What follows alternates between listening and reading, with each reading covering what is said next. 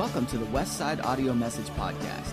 We hope you enjoyed today's message, and if you're looking for more ways to connect with Westside Assembly of God, feel free to check us out at www.westsideag.org. You'll find all the information about our service times, upcoming events, and opportunities for you to plug in and get connected with Westside Assembly of God. Additionally, you'll find a complete online archive of all of the previous and current messages absolutely free of charge. We hope you are encouraged by this week's message, and thanks again for downloading the Westside Audio Message Podcast. The journey from the calling to the confirmation. And I'm going to walk you through God's interaction with Abraham at four different stages. First, we're going to look at the call, God's call on Abraham. Then we're going to look at God's covenant with Abraham. Then we're going to go to the episode of God's correction of Abraham. And then finally, God's confirmation for Abraham. And the reason I want to do this is because I think we're going to see some application in this for our personal lives. I hope we do. That's what it's all about. It's about taking the scripture and not only what does it say, but what is it saying to us. So in your journey of life, God's got a call, and I'm not just mean, meaning a ministry call, a vocational call, a purpose call, and it can include those, but He's calling to people. That's the reason you're here today, because God called to you. And we will also understand that He establishes a covenant with us. Perhaps it's a covenant in general. Maybe it's not an individual covenant. But He establishes a covenant with us.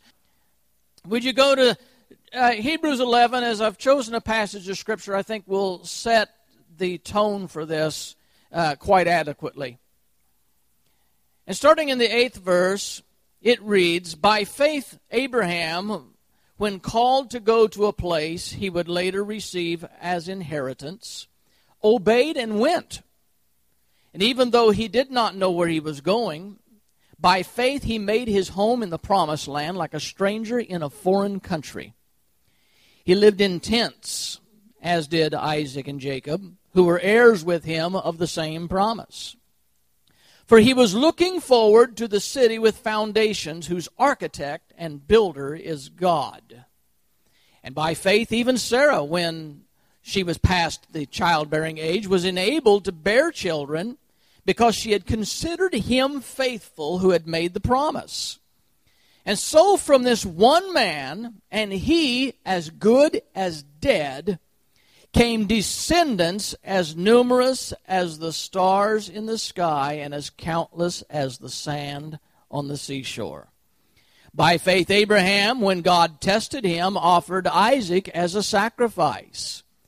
He who had embraced the promises was about to sacrifice his one and only son, even though God had said to him, It is through Isaac that your offspring will be reckoned. Abraham reasoned that God could even raise the dead. And so, in a manner of speaking, he did receive Isaac back from death. Now, the call. And we're familiar somewhat with the story of Abraham. Abraham's father is inspired, motivated to move out of the Ur of the Chaldees and go to this place called Canaan land. We don't know a lot about what inspired him to do that, but he was motivated to go. So he packs up his family and they're going to leave. These are heathens. These are godless people. They're not necessarily moving in obedience to, to God or any knowledge of Him or any revelation. They're just moving. And Abraham has a brother, Haran, that by the time they get to a city called Haran, Haran dies in Haran and leaves nephew Lot with Terah. Terah decides that the journey perhaps is too arduous. And before they ever reach Canaan land, they stop. And Terah puts down his stakes and says, We're going no farther. I've taken the family far enough. It's cost us, my brother. We're done. God now takes over and he speaks to Abraham, this heathen, this godless man. And this is where the story gets very fascinating for me because Abraham was made of a substance that responded to God that he didn't know and trusted him and proved to have this phenomenal faith. This all played out in his in his life and following God. So here is God speaking to Abraham and Abraham has enough sense about himself and enough faith to believe this really is God speaking to him and telling Abraham which I'm I don't want to be confusing but at this time he's Abram. He's not Abraham yet speaking to him and saying, Abram, I want you to continue on and finish this journey. I indeed do want you to go to Canaan land. I've got some plans for you. And this is where God begins to reveal his plans and makes this covenant with Abraham. He's calling him out of total darkness, out of heathenism, out of spiritual nothingness. Now, weren't there any more godly people on the face of the earth at this time than Abraham. Weren't there some people a little more sympathetic to the idea, the notion, the understanding, the revelation of there was a God that walked with our forefathers, with Adam and Eve? There was a God uh, with Noah. There, there, there is a God in this world. Weren't there anybody? Yes, there were. But why, if there were more God aware people in the world, would God go into the land of spiritual nothingness, the land of heathens, and choose a man and put the call on his life? All we know is that that is a picture of God's love, His mercy, His grace. He could have chosen somebody more spiritually advanced and aware and prepared than Abraham, but He didn't. His call went to somebody that God was going to have to develop spiritually from zero. God didn't choose the other ones. In choosing Abraham, I believe we can understand he demonstrates his willingness to use anybody who will trust him. And maybe God saw that element in Abraham. Here's a man that will trust me. Not a man that is the most spiritual man, but here's a man that I can develop because he will obey me. And that's what Abraham proved over and over again in his life is as God made him his choice, he knew how to trust God. So it doesn't make any difference where you are on the scale of spirituality today. God calls to people that he sees something else there. Does he see in you faithfulness? We just had the Pastors Masters Golf Tournament Friday. And Scott Schaefer with the Quad City Prayer Center hosts this every year, and he tries to be an encouragement to pastors and, and gives the statistics every year 1,500 to 1,800 ministers dropping out of the ministry every month. Every month calling it quits, walking away, never coming back. And so he's trying to encourage. And I was talking privately with Scott. And uh, I, he was saying, How are things going at Westside? I said, We're celebrating seven years there. I said, I don't have all the advantages of other ministers. I'm not seminary trained. I don't have a master's. I don't have a doctorate. I'm not tall and handsome. There's just a lot of things going on that I don't have all of the advantages. I don't have that charisma where I walk into a room and I light it up and everybody flocks to me. I just lot. But I said, Scott, I got one thing. And it's something I have control over. I'm stubborn. I'm hard headed. Guilty. And I said, when God wants me to do something, I'm just stubborn and hard headed enough. I'm just going to keep doing it and keep doing it until He doesn't let me do it anymore. And you know what? You don't have to have all the advantages. But if God can see a quality in you that you can stick to something, He'll use you. And that's why he used Abraham.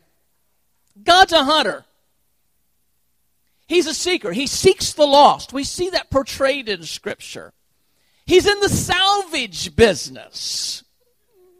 And when Jesus passed by all of the self righteous Pharisees, he didn't ask them to follow him. They were the religious people of the day. He zeroed in past all of the Pharisees and went and found Matthew, a tax collector, and said, You, you're the one I want. You come follow me.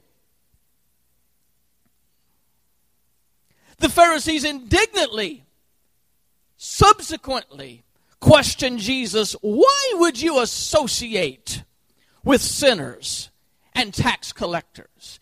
And Jesus, hearing their objection, tells them this. I love this answer. Those who are healthy do not need a doctor. I came to call not the righteous, but to call sinners. His call goes to the needy. God has a call. His calling is to the unworthy. His calling is to the lost. His calling is to the imperfect. Stick your hand up if you're imperfect. I'm a little concerned about some of you. His call is to humanity, and He wants to use you. Let's move quickly to the covenant. And we're aware of God telling Abram what He was going to do for him. I'm going to bless you, I'm going to bring you out of this land. I'm going to give you heirs, children, children's children. They're going to be so numerous. I'm just going to liken it to the sand of the sea, the stars of the sky. That, that's, a, that's a powerful analogy. That you're going to have all these people. I'll make you the father of nations, he says. He has this promise. In the 17th chapter of Genesis, it says, When Abram was 99 years old, the Lord appeared to him and said, I am God Almighty. Walk before me faithfully and be blameless. And I wanted to read this portion of it because the promise, the conditions are stated several times. We just have to find one of those times and focus in on it. But this time, when God says it, He emphasizes not only what He's going to do for him, but He says, If you walk before me faithfully and blameless, then I will make my covenant between you and me and will greatly increase your numbers. Now, God's covenant with man is always heavily weighted in favor of man. It's like God is getting the short end of the stick. It's like God is doing all the giving. But God's a generous God. He's a benevolent being. So with this covenant weighted in our favor, we notice God's not really demanding anything of material value from Abraham.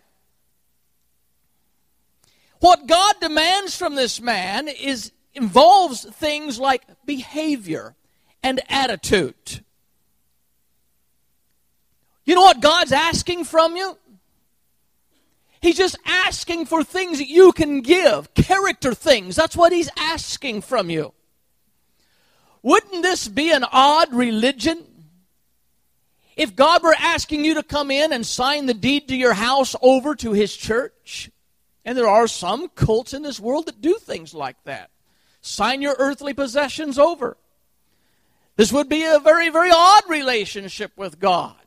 If we were to forced to turn our assets, our bank account, over to Him to follow Him. But God's not asking that. This is a reality moment. What he's asking you is just to modify your, behavior, your attitude, to live it in such a way as it is decent and moral and it glorifies him and it's good and it's right. That's all he's asking, and anybody here can do that. Anybody here can do that. We've got some young people here sitting today listening to my sermon. What is it about serving God? What's it going to cost me? It doesn't, in a sense, we talk about it costs you everything, but I don't want to be misleading. Because what it really costs you is just devoting yourself to God. I will choose God to live a holy life before you. That's all. That's a small price to pay because when you look at the other side of this contract and what God is giving you, if you are saved, if you're born again, if you're a child of God, you've got eternal life with God. That's, I mean, you bought that for cheap. The real price was paid by Jesus Christ. All you have to do is just live for Him. Just serve Him. That's simple. It's weighted in your favor. He asks us to live a life of self discipline. And some people would rather not live a life of self discipline. But what's wrong with self discipline? You're healthier, you're happier, things go better just living a life of self discipline, and not just self discipline apart from the Bible, but within the context of the Bible. What does God want you to do? Well, you're going to find out that the, the deeper we get into this world at this age, uh, the more we're going to need some self discipline because this world keeps redefining things and moving the boundaries and, and uh, redefining what is moral and what is immoral. Very few things are immoral anymore. We're moving into an age where everything is okay. Just it's a perspective thing. If you think it's okay, just as long as you're not bothering me, it must be okay. But living a life of self discipline means you don't take your cue from the world, you take your cue from God. So God has all of this He's offering to Abraham. I'm going to bless you. I'm going to multiply your seed. You're going to be the father of many nations. You're going to be a wealthy man. I'm going to bless you so much, but all I want you to do is just be obedient to me. Deal? I mean, how can we even come close to comprehending this? Can we, can we adequately express this disparity in this covenant with, in human terms? Is, can we even come close when we try to say he's the billionaire who picks up the penniless pauper and covenants with him and says, Here's what we're going to do. I'm going to split my wealth with you, and you can split your pennies with me. What can the beggar possibly bring to the table? Is he the man in the tuxedo who exchanges clothes with the filthy homeless man off the streets? I'll take your clothes, you take my clothes. Is he the white collar executive who trades his briefcase for the ditch digger's shovel and said, You can go to work at my office, I'll dig this ditch today? Or is it kind of like showing up at a potluck with a can of beanie weenies? And the man with the prime rib roast comes up and says, Why don't we share today? Or maybe he's the man with the Rolls Royce who pulls up next to the man with a broken down Yugo on the side of the road and hands him the keys to his luxury cars and says, Take mine and go on. I'll get yours running and I'll take it for myself. And we think of all these things and we fantasize and say, Wouldn't that be fun if that really happened to me? It did happen to you. It did happen to you. Jesus came to you and he said, I notice that your load is a little bit heavy. I notice you are bending and breaking under the weight. I'll tell you what I'll do. He said, I'll give you my yoke. My yoke is easy. My burden is light. Put the junk on me. I can handle it. We'll work together on this, but I'll pull 90% and you pull 10%. We're going to make it. Yes, he did it for you. Don't say, what would it be like if he did? He's already done it. He's the sinless one who took our place on Calvary. He took the punishment of our sins. We were guilty, but He paid the price. Number three, God's correction. In the 21st chapter of Genesis, we have this account of the casting out of Hagar and Ishmael. Just for a quick brush up, the story's rather lengthy, but I just want to kind of get us there in the theme of this story. In this covenant God made with Abraham, God promised to make Abraham a great nation, and he promised to multiply Abraham's children. So when Abraham is 75 years old, and his family began migrating out of the Ur of the Chaldees, Abraham now gets introduced to this promise, this covenant. Right there, God says, This is what I'm going to do for you. This is Abram. And Abram, as I said before his name change, Abram, without the extra uh, letters in there, and his wife Sarai, which is very close to Sarah, S A R A I, instead of H at the end. Abram and Sarai. Abram's name meant high father or exalted father. That's about as close as we can get. And the Abraham, the AB on the front, is uh, the part that we get like Abba from. When Jesus cried, Abba, Father, it's, it, that's the part of this word that refers to fatherhood. So Abraham with the AB is automatically a man that is exalted, a father that is exalted, which is kind of odd for a man who married a woman who can't have children. And his name is Exalted Father, and he has no children and no hopes of ever having any children. So God comes to him and he says, We're going to fix this for you. I'm going to give you all kinds of children. Well, 11 years later, at age 86, Abram and Sarai begin to panic. They remember the promise of the Lord that God's going to give Abraham children that are innumerable. And Sarah's beginning to worry because she is past her age of childbearing if she was ever able to ch- bear children. Furthermore, she's never been able to bear children. So it's a double whammy. It's like in her mind, God, even if you healed me, I'm too old. It's just not going to work. So Sarah, bless her heart, she put a lot of thought into this. And she comes to Abram and says, I think I have figured out how God is going to do this. He just needs a little help. Now, how many of you have been there before? You have thought and thought and thought, and you have strained your brain till you finally came up with a plan and say, I, I know how God's going to do it. Now, I've got it. He just needs a little help. Sarah says, I'll give you my Egyptian handmaid. And through her, we will have children, and we'll call that child our own. And then we will be able to see the fulfillment of God's plan for our lives. Abraham, he's unsure of this, but you know, he's game for anything. He's 86 years old. Looks like a plan. I don't see any other real plan happening here. And if we don't do something soon, it's going to be impossible because I'll be dead, then there'll be no children. So he, all this rationalizing goes on. He has a child by Hagar. Now they're happy. The plan, you're going to have children, you're going to be the father of many nations. There's the child. Lord, we are we are fulfilling your plan. And then one day, God comes to Abraham and says, Now it's time for the plan. And Abraham is thinking, Oops. He's gotten out ahead of God. He thought he already had the plan. What do you mean, God? It's time to fulfill the plan. I've got a son. That's not the one.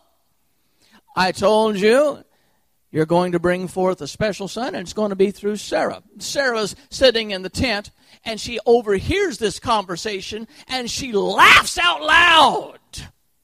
God can hear her laughing in the tent. Well, God can hear you laughing wherever you are if you scoff at God's plans.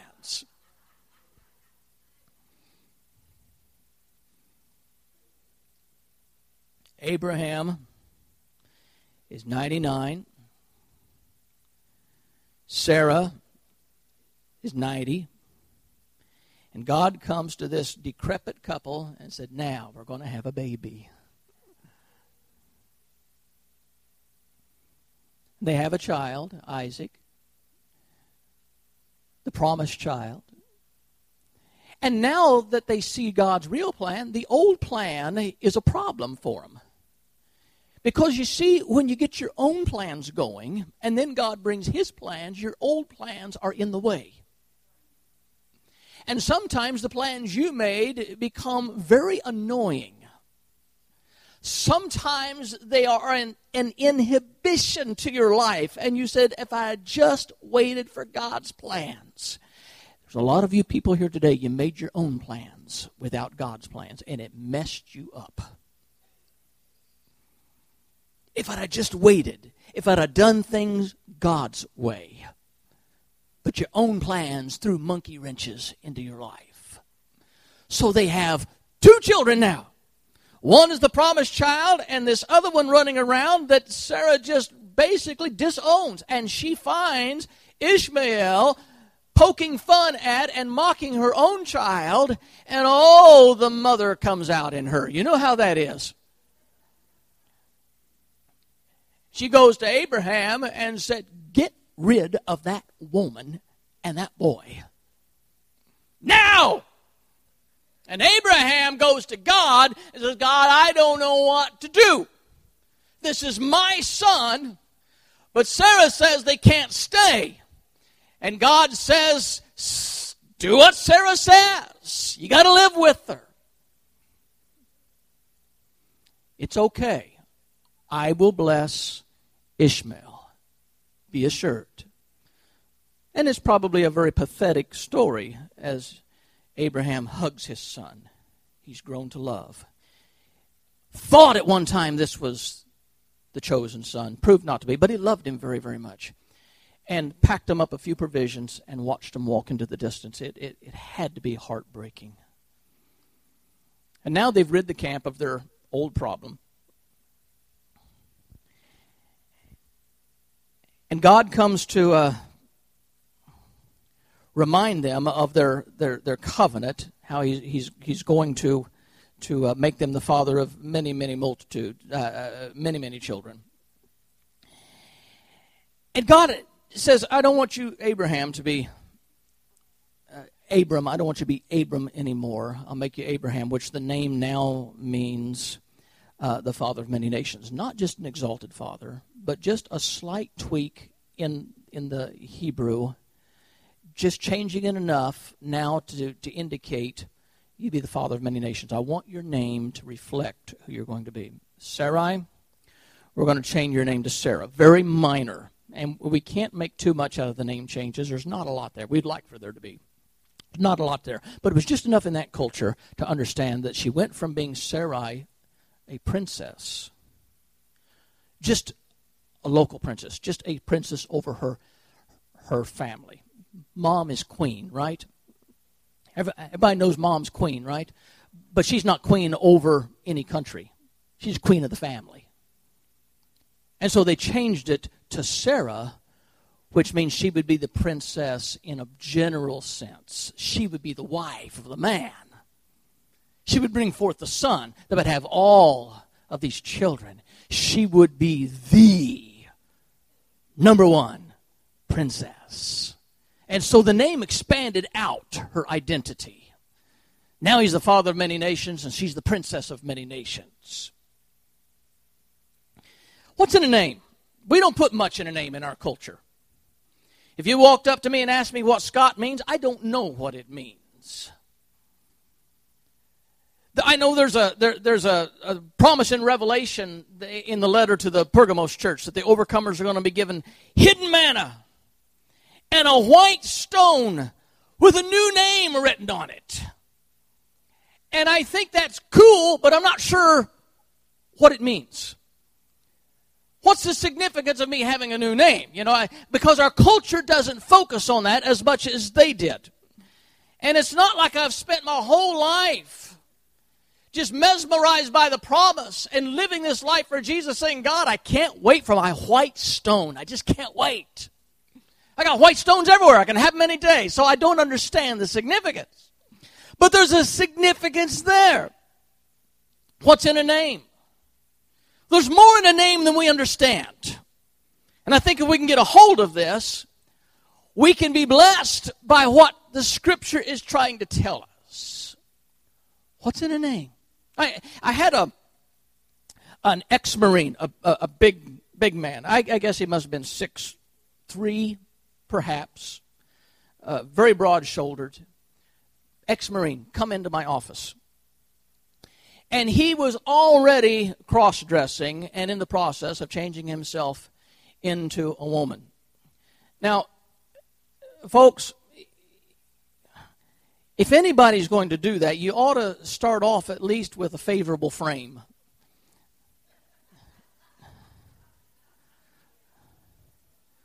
Otherwise, it's just no go. You know what I mean? Some men will never make a good woman no matter what they do to them. None of them make a good woman anyway, but, but some can make the transformation and fool everybody. This, this hunk is uh, of a, of a whatever is not going to fool anybody. And he come in there, and I'm not trying to poke fun. I promise you I'm not trying to poke fun. That would not be appropriate for me to do that. But he did come in there, and he had his dress on. And uh, uh, as embarrassing as I noticed he had his pantyhose on, and his high heel shoes, and his makeup, and he had grown his hair long and dyed it blonde. And he introduces himself, shakes my hand. His hand is twice the size of mine, and he says, My name is Lisa.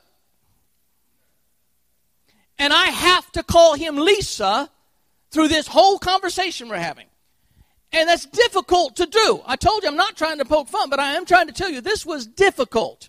I'm looking at this man twice my size and said, Well, Lisa, it just doesn't feel right. And he's trying to raise enough money to go to Iowa City and get all the plumbing changed. So he's now physically looking like a woman. And his main concern is can I come to church? And I said, You would come to be welcome to come to church if you understand, you know, how I feel about what you're doing and understand that from time to time I'll probably say something in a sermon that alludes to something that, that is relevant to your life and you might not be comfortable with. But you can come. We will in, welcome you here, but we're not going to uh, uh, pr- approve of what you're doing. Well, his biggest deal was he said, just tell me one thing. He said, which bathroom should I use? I did not have an answer for that.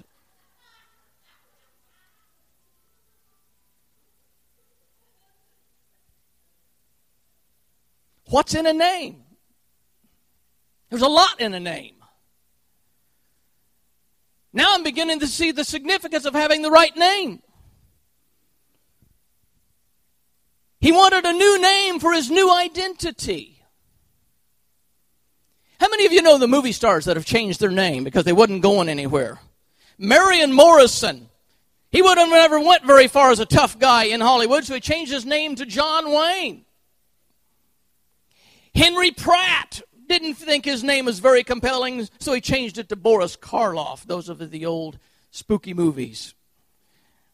Caryn Johnson would have blended into the wallpaper, except she changed her name to Whoopi Goldberg. Now everybody knows Whoopi.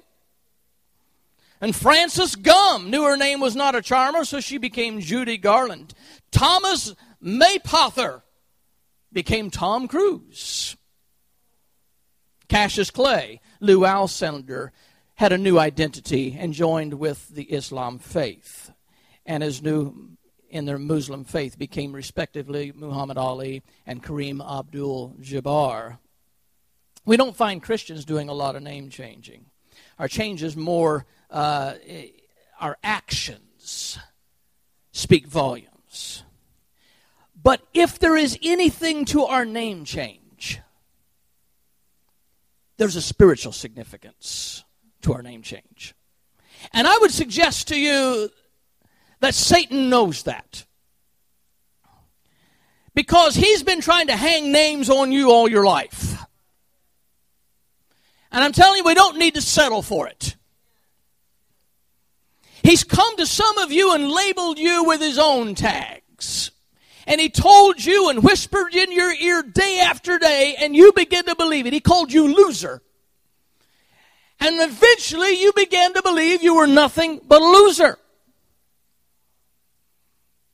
He called you unwanted and maybe even influenced some of your friends and some of your family to convince you you're unwanted. And you begin to believe it. Nobody wants me. He called you weak. And you believed you were weak. You believe you can't win your spiritual battles because he's been calling you a weakling all your life. And now you've begun to believe it. He calls you hopeless. He calls you ugly. He calls you unwanted. He calls you cheap. He calls you unworthy. He says you are inferior. Everybody's better than you. All of your peers have something going for you, but you have nothing going for you. I, you know, I don't like it when Christians take on the wrong identity.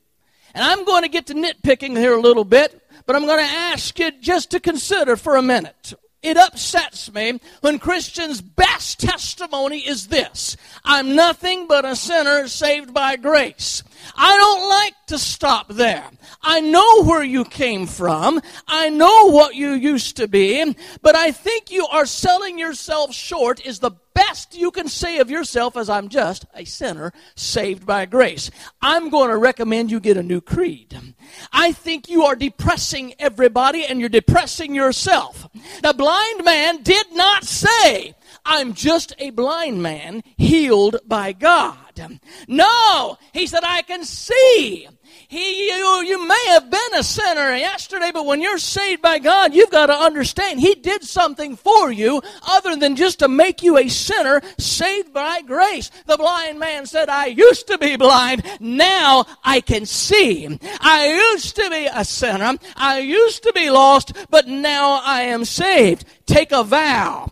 Get a better creed. Go something like this. Why don't you try this once in a while? I am a born again child of the Most High. Why not try saying, I am a new creation in Jesus Christ? Because that's biblical. Why not saying, I've been adopted into royalty and I'm a child of the King? because that's scriptural. Why not say, I am an overcomer? We are overcomers. Why not say, I can do all things through Christ who gives me strength? Why not say, I am redeemed by the blood of the Lamb? Why not say, I'm bought with a price? I'm precious to God. I'm forgiven of my past. I'm sanctified through the offering of the body of Jesus Christ once and for all. Paul said, neither the sexually immoral, nor the idolaters, nor the adulterers, nor men who have sex with men, nor thieves, nor greedy, nor drunkards, nor slanders, nor swindlers will inherit the kingdom of God, but he says, and that's what you used to be. But you are washed, you are sanctified, you are justified in the name of the Lord Jesus Christ and by the Spirit of our God. Oh, be what God intended you to be. No longer Abram. No longer Sarai. But you're going to be who I am going to find you to be. And God says, You've made a mistake, Abraham. We're going to have to correct this. Paul talks about this casting out of Hagar and Ishmael in the book of Galatians. He doesn't tell much of the background on the story. He assumes the reader knows the story. So he just quickly refers to it. He says, What does the scripture say? And by, at that point, you're supposed to know what the setup is. Cast out the bondwoman and her son, for the bondwoman's son will never share in the inheritance with the free woman's son. Sarah's idea, but God agreed. There needed to be a correction. And maybe that's the point where some of you are today maybe you need a correction. Maybe you made a plan that brought so much complication that you just need the correction. God can do that. Sometimes you can't fix what you broke. Sometimes you just have to plow your way through it. But sometimes you can fix the correction. And when you can fix it, you need to fix it. But what you can do whether you can actually change the actual circumstances you're in or not, you can start with repentance. And maybe you've lived long enough with the wrong plan that you've just grown to decide that both you and I, you and God have, have processed it and, and, and, and you're cool with it and God's cool with it and that's the way it is and you're going to get by it. But I wonder, can you remember the day when you actually knelt before Him and said, God, I blew it miserably. And you know I blew it and I know I blew it and I just want to make it official today. I'm sorry, God. I made a mistake. I made a mess. And just to make it official, Lord, I repent. That you can do. That's bare minimum. Genuine repentance is active, it's not passive. The final point is this that's God's confirmation. Somewhere around 15 to 20 years later, after the birth of Isaac, making Abraham 115 to 120 years old, God comes to Abraham and he says, Now take your chosen son, your child of promise, and pack up some wood and go to the mountain and sacrifice him to me. And this doesn't make any sense whatsoever to Abraham. We waited till I was 100 years old to have a child. And now, 15, 20 years later, you tell me to go and kill the child. And you told me this is the child through whom all the generations are coming. And he's not old enough, to, he's not married, he has no child. I don't understand it, God. I just don't understand it. And I want to tell you something. I've been there right with Abraham when I just didn't have a clue what God was trying to do. It made no sense whatsoever. It flew in the face of logic. But God knows what He's doing. And because God saw that in Abraham when he went into Haran in that old country and picked him up, he saw something down deep in Abraham that knew that Abraham was a man that trusted and obeyed. And God brought him to this point in his life when God is thinking in the back of his mind, I know you can do this, Abraham. That's why I picked you. I know you can do this. Come on, Abraham, don't let me down now. And Abraham packed up his child and the wood, and he heads off. And the child's old enough to say, Where are we going? Figure it out, we're making a sacrifice. And finally says, I see the wood, I see the altar, Where's the sacrifice? Talking about ripping the heart out of a father. And I can't even put this whole story together in my mind. How Isaac trusts his father so much to allow him to bind him with the ropes and lay him on on the altar. If he didn't bind him, how Isaac just laid there. I don't I can't get my brain around this. But somehow everybody was cooperating with this really weird plan. And it was in the process of lifting the knife that God provides a ram. And they hear the wrestling in the thicket, and they see the ram that is caught. And God had allowed Abraham to take it right to the brink to prove something. There had to be a confirmation. There had to be a confirmation.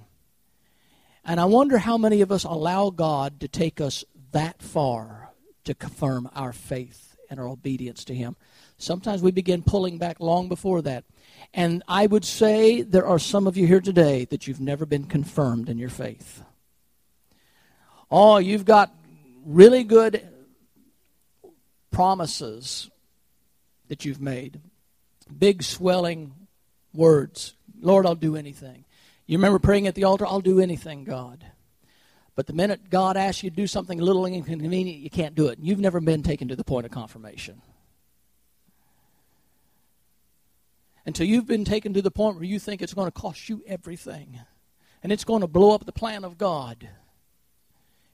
Have you really been taken to the point where God says, Now I know? And as far as Abraham went on that, Paul picked up on that. We know the attitude can be summarized no matter what went through Abraham's mind. Paul summarized Abraham in the fourth chapter of Romans. I love this passage. He says he staggered not at the promise of God through unbelief. He was strong in the faith, giving glory to God. That was the summary of Abraham's life. And the writer of Hebrews concerning Abraham says, when he was tried, he offered up Isaac.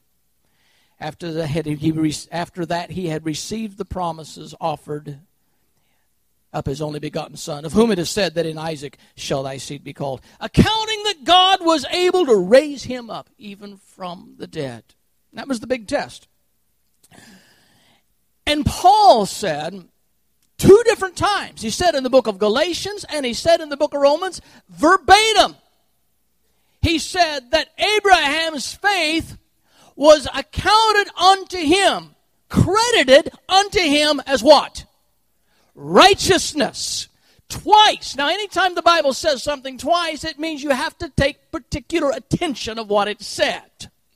Twice he said that in writing to different congregations. He wanted them to know this. Paul discovered a spiritual truth that excited him.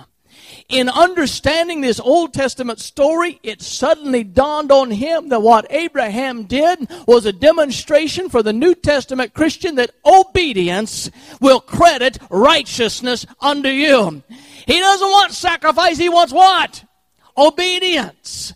Abraham went all the way with God and it was attributed, it was accredited to him for righteousness, obedience, obedience, obedience. That's the word that Paul was hammering. When your faith in God can be cast in for righteousness, this is more than just believing that with God all things are possible. This is believing God for the impossible. And I wonder when the last time you have done that is. It's always easy to believe God for the things that if He doesn't pull it through, we can. But what about believing God for the things that we can't pull it through? We've committed ourselves.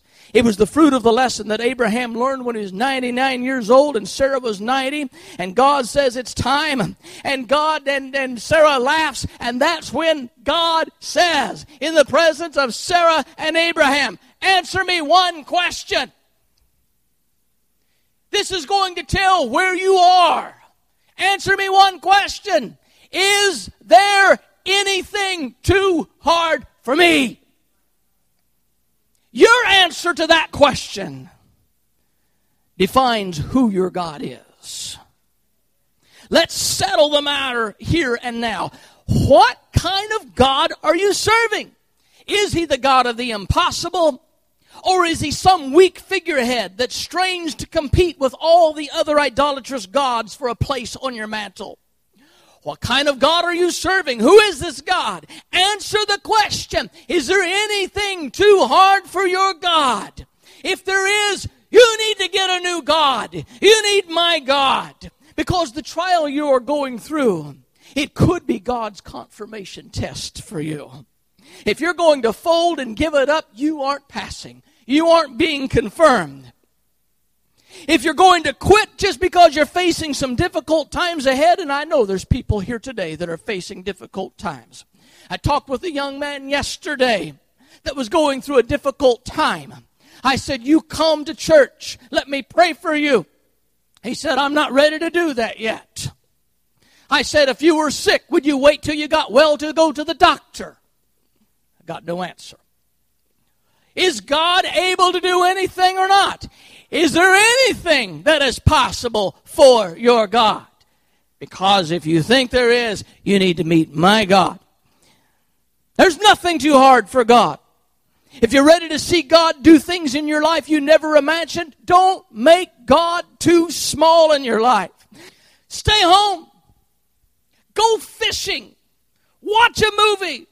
Quit wasting your time on a small God.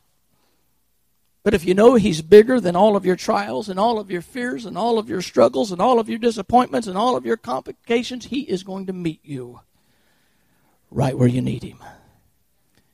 Is there anything too hard for your God? Not for mine.